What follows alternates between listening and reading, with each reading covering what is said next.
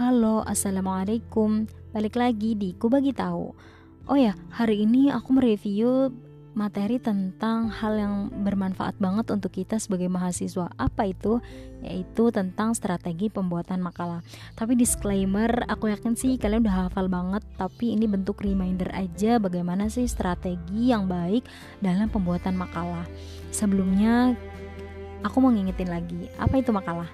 Ya, betul banget kita udah familiar bahwa makalah itu adalah karya tulis ilmiah yang di dalamnya membahas sebuah masalah. Kemudian, ciri-ciri makalah yang pertama itu data yang digunakan mempunyai validitas yang tinggi dan analisis serta interpretasi haruslah objektif. Kedua, makalah juga harus mampu menunjukkan kejujuran ilmiah penulis. Ketiga, makalah harus menggunakan bahasa yang jelas, singkat, sederhana, dan teliti. Yang terakhir, makalah harus sistematis dan utuh.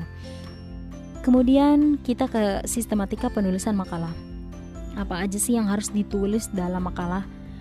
Kita udah hafal yang pertama itu ada cover di cover ini ada judul makalah tujuan pembuatan makalah lambang universitas nama dosen pengampu mata kuliah nama anggota kelompoknya terus nama prodi nama fakultas nama universitas. Di akhir ada nama kota dan tahun pembuatan makalah.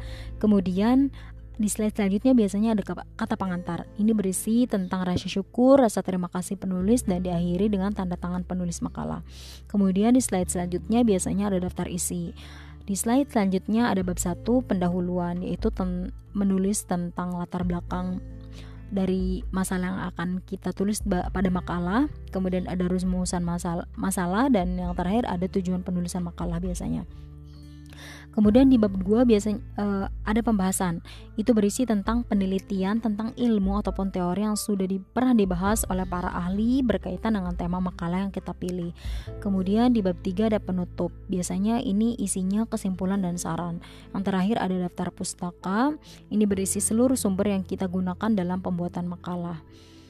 Selanjutnya kita ke strategi penulisan makalah ada tiga tahap. Yang pertama tahap persiapan. Dalam tahap persiapan ini kita harus mengumpulkan referensi sebanyak-banyaknya. Terus kemudian kita membaca referensi untuk paham agar kita mengerti. Terus kemudian mengembangkan kerangka makalah. Nah, yang kedua kita lanjut ke penulisan makalah. Kemudian yang terakhir pemeriksaan hasil tulisan. Aku yakin sih kalau ini tuh kita sering kelupaan ya guys uh, memeriksa hasil tulisan padahal ini penting banget nah ini bentuk reminder dari aku sebagai bentuk pengingat gitu ya untuk kita biar kita mau meriksa hasil tulisan makalah kita nih sebelum dikumpulin gitu. Yang pertama ini tujuannya adalah untuk barangkali ada yang keliru gitu. Kalau ada yang keliru kita betulkan. Mungkin di ejaan, penggunaan kata, kalimat, terus uh, bahkan tanda baca gitu. Ini harus sesuai dengan kaidah bahasa Indonesia yang baik dan benar. Kemudian kita ke tata cara penulisan makalah. Ini kita harus memperhatikan jenis huruf. Biasanya fontnya Times New Roman ukurannya 12 terus jarak barisnya biasanya 1,5 spasinya terus jenis kertas juga umumnya kita menggunakan A4 terus jumlah halaman batas tepinya biasanya 3 4 43 biasanya 4343 biasanya terus judul subjudul anak subjudul sub anak subjudul rincian ke bawah letak simetris, penomoran halaman, bahasa yang dipakai, bentuk kalimat juga harus diperhatikan.